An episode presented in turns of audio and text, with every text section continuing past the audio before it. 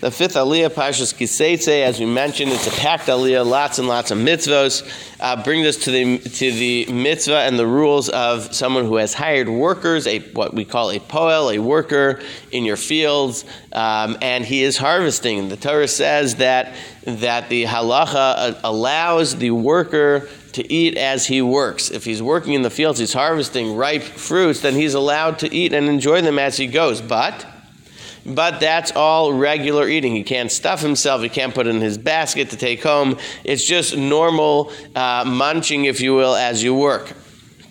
And then the Torah tells us the, the, the, an interesting thing. We might not have thought this is a mitzvah, but the Torah says there is a case where it's a mitzvah to divorce to get divorced, and that is when we find that the woman is acting with infidelity. That she's a woman who, very unfortunately, and I'm sure very rare, um, is acting in such a manner that she can't be trusted in her morality to stay married. Then it is a mitzvah to divorce her. Interestingly, the Torah goes on. A woman like that, if if if she's established and continues in such a manner the Torah says if she gets remarried, it's likely that it will not go well and she could get divorced from the second husband. And then we have another prohibition, which is called the Machzir Gerushaso, that that if she got married to a second person, the first husband who might miss her um, and have forgotten what she was involved in is prohibited.